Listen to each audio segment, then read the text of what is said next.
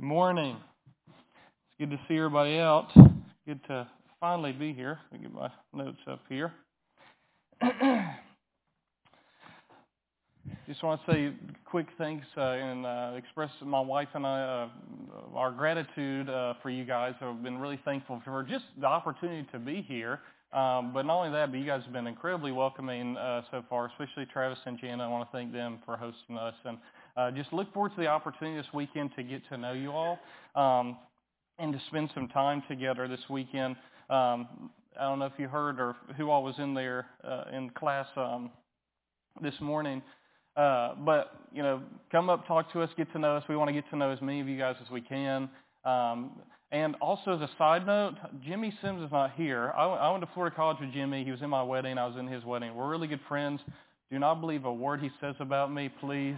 Uh, take it with a pinch of salt. No, no, Jimmy's a, a good friend. Um, him and uh, definitely the way I got here was definitely through um, talking to people like Jimmy, good friends, people that I respect when I'm reaching out looking for a new preaching opportunity. And and your reputation here at, at Timberland Drive really precedes itself. So whether or not the Lord wills that we end up here or not, I just want to say that you know we're so happy the, the work that you guys are all doing here for the kingdom, and that uh, that, that you guys are here, and uh, we're thankful for the for the work that Harold, for Reagan, the elders, and all of you are doing together. And so we just want to express the thanks uh, for being here.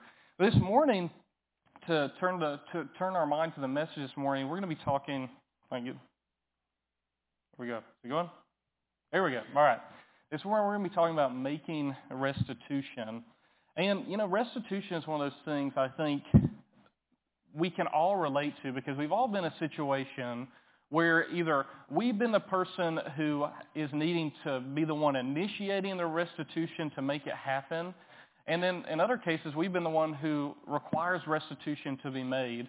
And I think we can all relate to this because at the end at the, end of the day, everybody on the inside has a desire for reconciliation.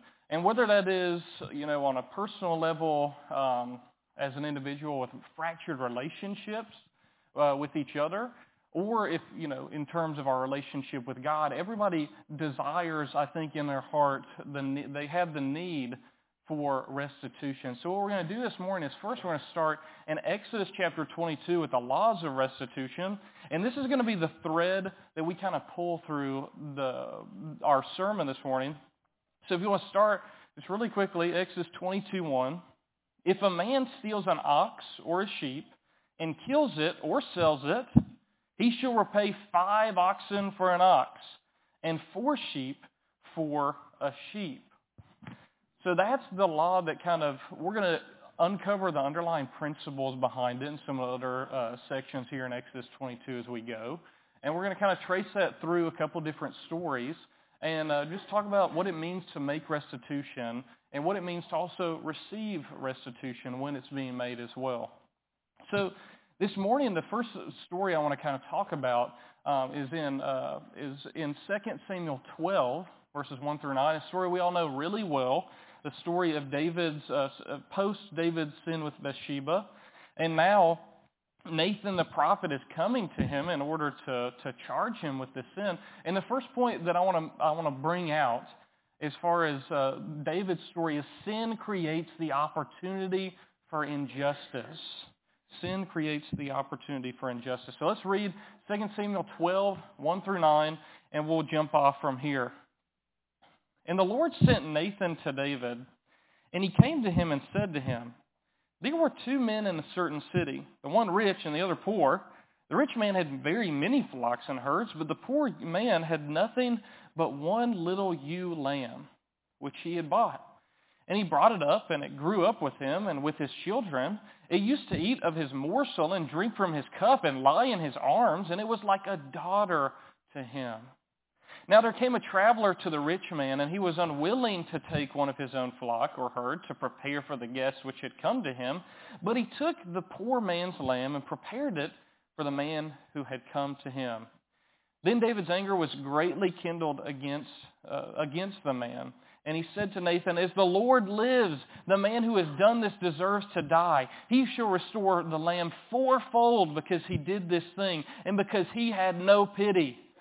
Nathan said to David, You are the man. Thus says the Lord, the God of Israel, I anointed you king over Israel, and I delivered you out of the hand of Saul, and I gave you your master's house and your master's wives into your arms, and gave you the house of Israel and of Judah. And if this were too little, I would add to you as much more. Why have you despised the word of the Lord to do what is evil in his sight? One of the reasons that I love this story so much is how tactful Nathan is in approaching David. Because Nathan understands, you know, kings, you know, he's been sinning. He hasn't been, been being who he, sh- who should be. And so he brings him this court case before him because the king is the one who decides in a lot of cases in the biblical laws um, who, or he, he makes judgments on different cases. You see that especially in Solomon and that kind of instance with the, the baby and the two mothers and the sword. Um, and David, you know, as he hears this really terrible story that plays out before him about this rich person taking advantage of a, a poor person, he gets really upset because as Deuteronomy 17 talks about, he's the king. He knows the laws. And even cites Exodus 22 here.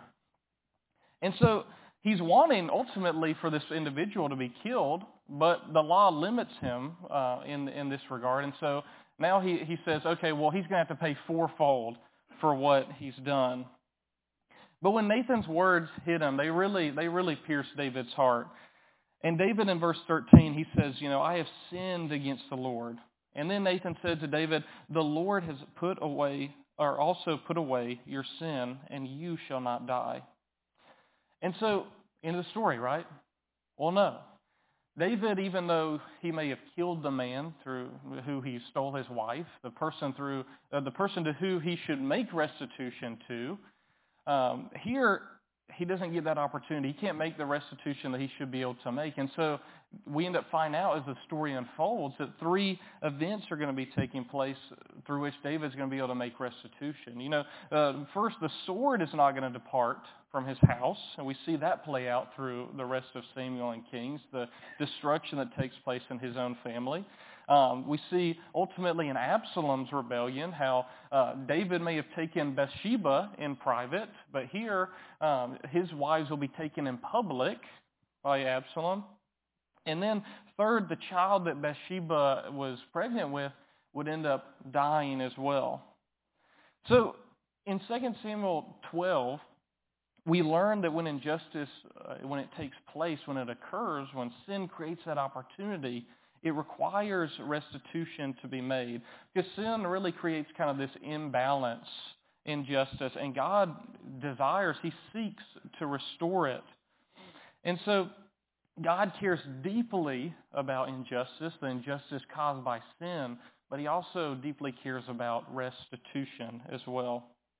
So let's keep moving forward um, uh, and uh, talk about that idea that injustice demands restitution.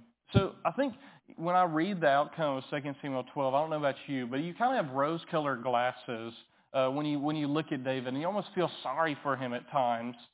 And you may think, you know, this guy, he's the man after God's own heart. This, this kind of seems like an excess. Why, why did God have to take so much from David because of his sin uh, with Bathsheba? And I think also when you read Exodus 22, you probably ask, okay, well, why is four times the sheep required for one stolen sheep? I mean, David, you know, why, why did David, why did the people around him also have to suffer so much for just this one woman that was taken, for one sheep that's taken? Why such an excess for restitution to be made? How does that, how is that fair? How does that make any sense? And so we need to talk about, well, okay, well, what is actually fair? But, you know, at the end of the day, when we're the perpetrators of injustice, when we're people who have sinned and create that, that open that door for that, that injustice to take place, we need to understand that we have lost the ability to claim fair treatment. And a really good example of this, I think, is in Luke 23. Um, a thief himself, in uh, the one of the thieves hanging on the cross in Luke chapter 23, verses 39 through 43. It says in verse 39, one of the criminals who were hanged railed at him, saying, Are you not the Christ? Save yourself and us. But the other rebuked him, saying, Do you not fear God, since you are under the same sentence of condemnation? And we indeed justly, for we are receiving the due reward of our deeds. But this man has done nothing wrong. And he said, Jesus, remember me when you come into your kingdom. And he said to him, Truly I say to you, today you will be with me in paradise. And so the thief on the cross was able to recognize very quickly that he was facing just retribution for what he had committed, the crime that he had committed. And so when we're honest, I think that we understand that injustice, it really demands payment. And that payment a lot of times is very painful for us. But again, why, why does it have to hurt so bad? Why does restitution have to hurt so bad? Why four times? Why not just an eye for an eye, right? Well, I think if we read um, in Exodus uh, 22 as well, um, we understand that restoring fourfold, it makes restitution for broken trust. Look with me again in Exodus chapter 22, in verse 9. Exodus chapter 22, in verse 9. It says, and this is after the list of a number of different uh, laws where they're talking about the restitution that needs to be made for different negligence, uh, theft, different things like that. It says in verse 9, for every breach of trust, whether it is for an ox, for a donkey, for a sheep, for a cloak, or for any kind of lost thing of which one says, this is it, the case of both parties shall come before God. The one whom God condemns shall pay double to his neighbor. And so Exodus 22 verse 9 really kind of gives us the full picture because it helps us understand that restitution, the uh, making, uh, restoring fourfold ultimately breed, uh, makes that bridge back where, where trust, broken trust is now mended and now reconciliation is made more possible. So you may think about uh, the, the aspect of broken trust when it comes to sin and injustice. Maybe think about in the relationship of marriage where okay, you and your spouse decide maybe you're not going to spend, you know, it's just Black Friday. Maybe your wife says, hey, not in the budget. I don't want you to go get that new rod reel, that new uh, that new bow or whatever that you were going to get. I know it's on sale, but we don't have the money. It's not in the budget. And you go behind your wife's back and you maybe buy it anyways. We say, I mean, it was on sale, right? You know, it was it was just a bow. It's not going to break the bank. Like we're not hurting that bad.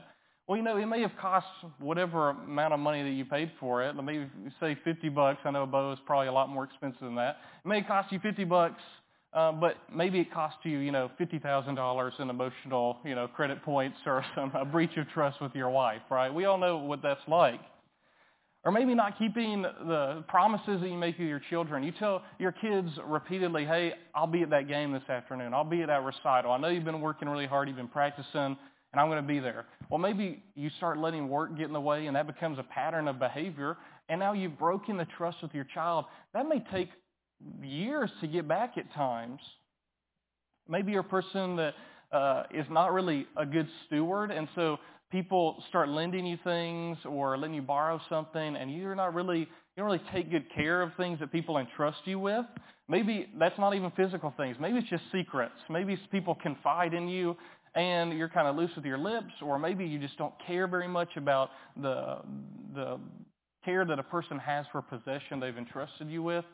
And then you go and you spread their, their dirty laundry out, or maybe you destroy something that they've given you. You know, that's the type of thing that really takes a lot of time to bring trust back. And not only that, you know, you're keeping this person possibly uh, hurting them from being or having the desire to actually share and to be generous with other people maybe in the future as well. And so when we think about Exodus 22 and this law that with the uh, these donkeys, this ox, and the sheep, you know, there's a lot more at stake here than just some animal. I mean, first of all, for them in their context, you know, it wasn't just like you know today you've got a donkey in maybe your backyard or something just because you, you can have a donkey, I guess. Um, I mean, that was their livelihood. That was transportation. That was something that helped them with their agriculture for their uh, production of food and tilling the soil. Um, or for sheep, you know, maybe they they provide meat, they provide uh, wool for clothing and different things like that. I mean, there was so much more at stake than just a sheep, and, and potential really is lost in these type of situations. You know, future offspring from that sheep that you may have had, um, future plowed fields that you may have had an income off of that now you can't till the ground because you don't have this animal. Um, you don't have that those four sheep that you were hoping that were going to come in this year because you stole the one. I actually don't know how many sheep or ewe lambs. Yeah, lambs that a sheep. Anybody know that? I'm not sure. I'm a cow guy, so ask me about cows, I can tell you, but I have no idea about sheep personally. But anyways, so injustice, I think, often occurs when the perpetrator really doesn't value the other person that they're stealing from.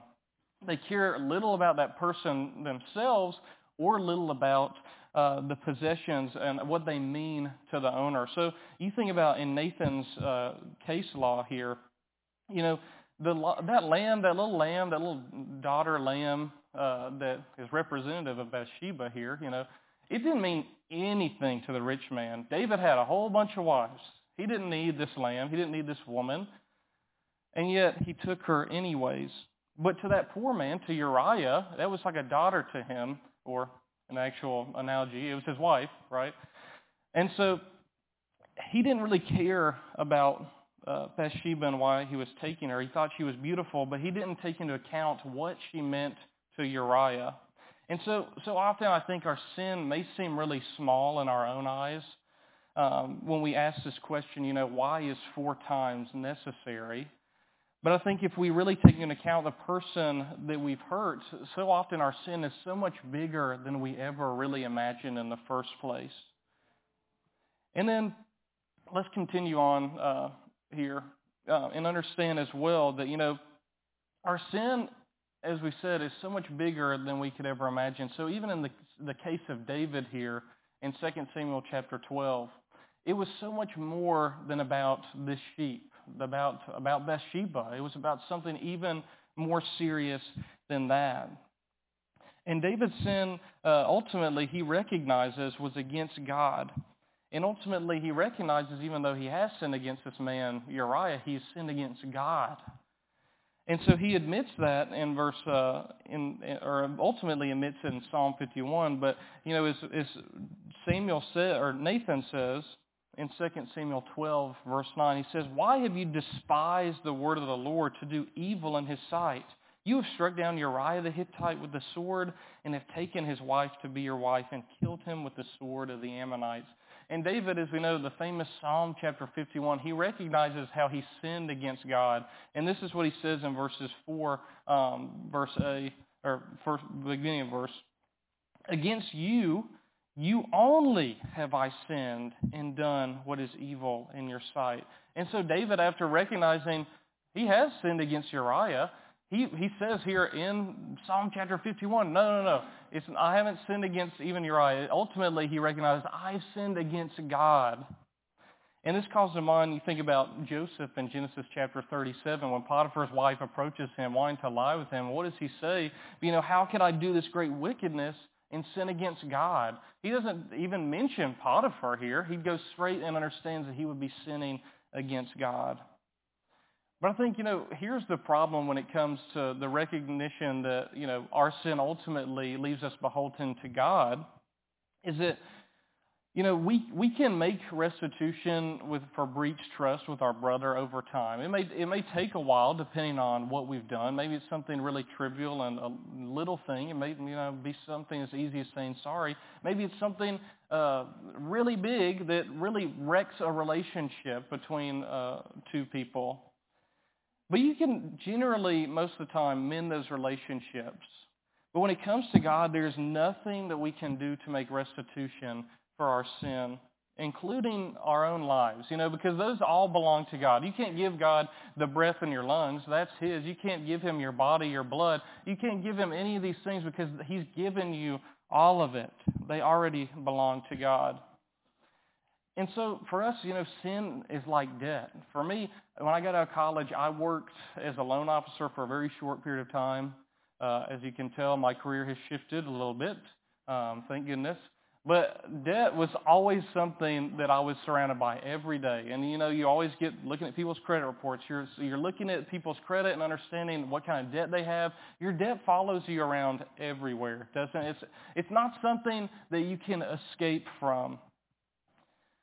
But for us, luckily, this insurmountable problem that we have in front of us is and being unable to repay this debt that we've incurred that we cannot make restitution for or repay. We have the Lamb of God that John chapter 1 verse 29 talks about. The Lamb that came to make restitution for the sins of the world. And Christ came, He paid that debt and paid it in full in order that the reconciliation between the relationship between God and man could be uh, put back together. And so now, in light of this newfound, uh, newfound uh, debt that's been paid, now that's got to be reflected in my own life. And first, I think it has, to, it has to start, first and foremost, with our relationship with our brother. We've got to turn to our brothers who we've sinned against, and we've got to seek to establish justice and trust. And so Christ's restitution calls us to seek re- uh, reconciliation with our brother. And so one thing, just really quickly, we want to be clear about, we're not making restitution um, because we're trying to just do it for suffering's sake. We're not somehow appeasing God by just beating ourselves up really bad, suffering in this in restitution. Christ suffered. Christ made the restitution for that debt that we could pay or we could not pay. But the point is that our desire for justice and our expression um, and, our, and our desire to be like Him really is an expression of our commitment to God. Because justice is really very core to who God is. It's core to who His people are supposed to be. When you consider all the way back in Genesis um, chapter 19, uh, verse 8 or 18, talking about Abraham uh, he says, For I have chosen him that he may command his children and his household after him to keep the way of the Lord by doing righteousness and justice, so that the Lord may bring to Abraham what he has promised. And not only, you know, are we to be just people in reference to our relationship to God and how we live, but also, you know, we've got to be really concerned with the horizontal relationships that we have as well. So you consider Amos chapter 5 as well, a really well-known passage even though you may offer me your burnt offerings and grain offerings, I will not accept them. And the peace offerings of your fattened animals, I will not look upon them. Take away from me the noise of your songs. To the melody of your harps I will not listen. But let justice roll down like waters and righteousness like an ever-flowing stream.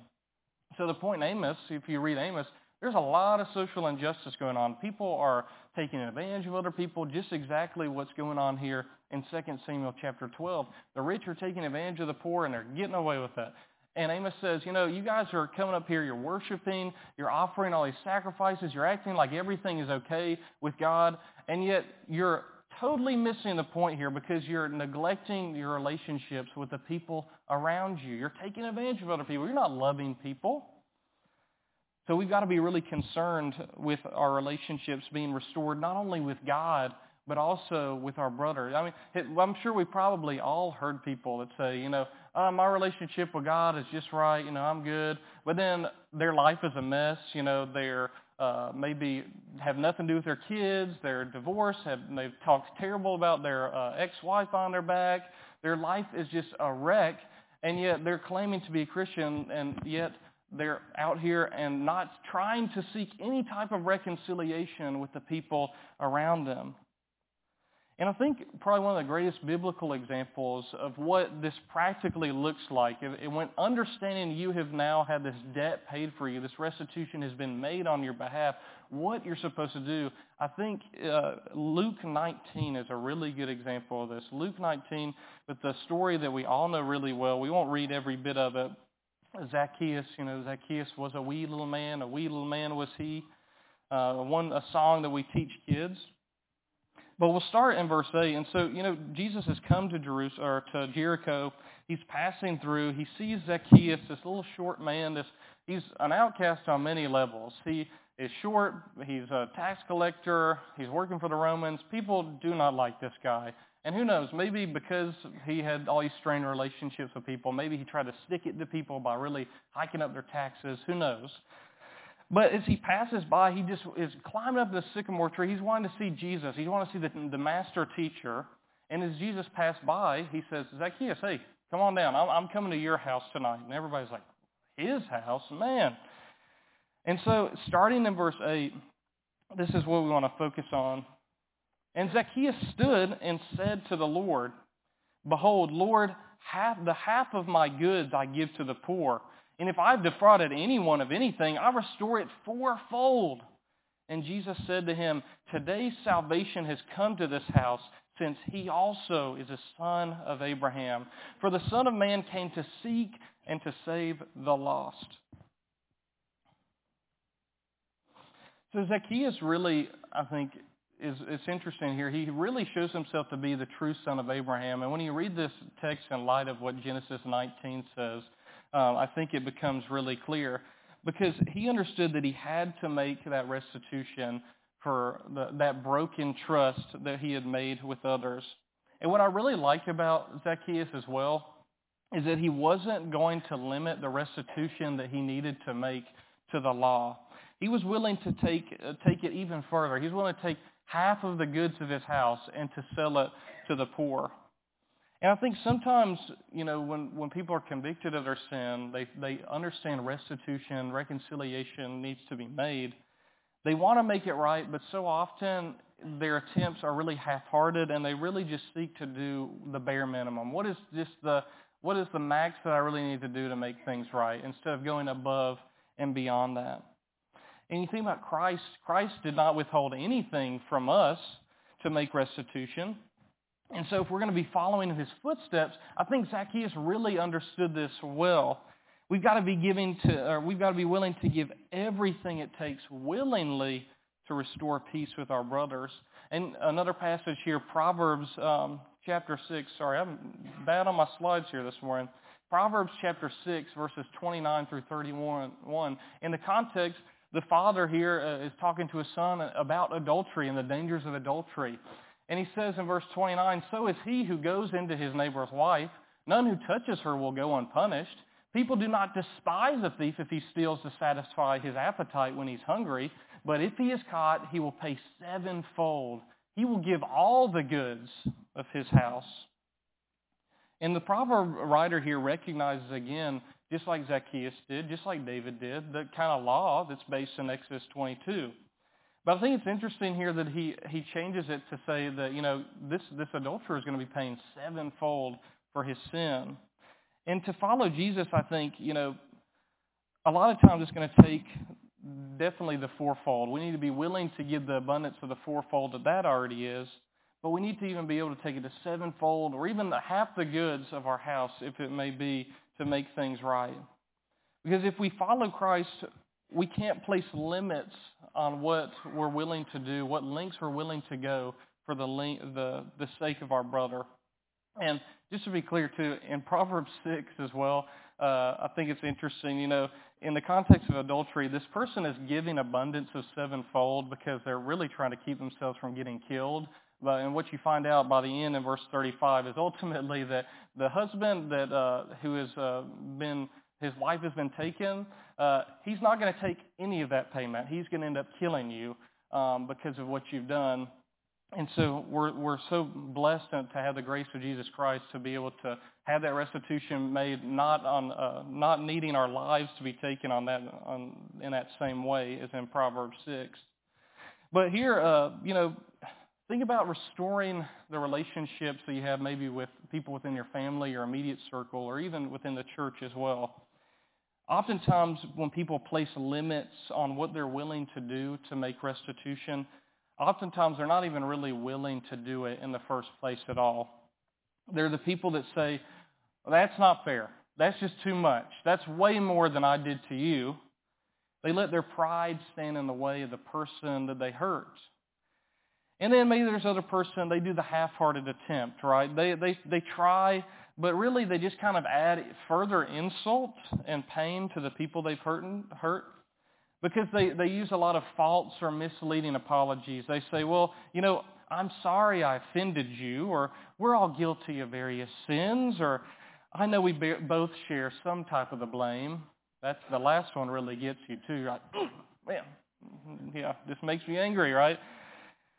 And then third, you know, to men trust true restitution, uh, restitution, it needs to be made. It's a heart that says, really, you know, look, I'm sorry for everything that I took for you, and whatever it costs, whatever it takes to mend that relationship, I'm going to make that possible.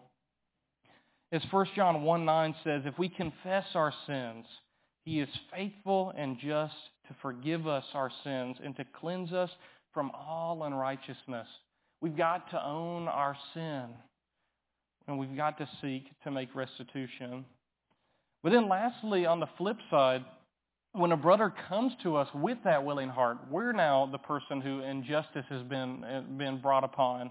We've got to also grow towards forgiving them.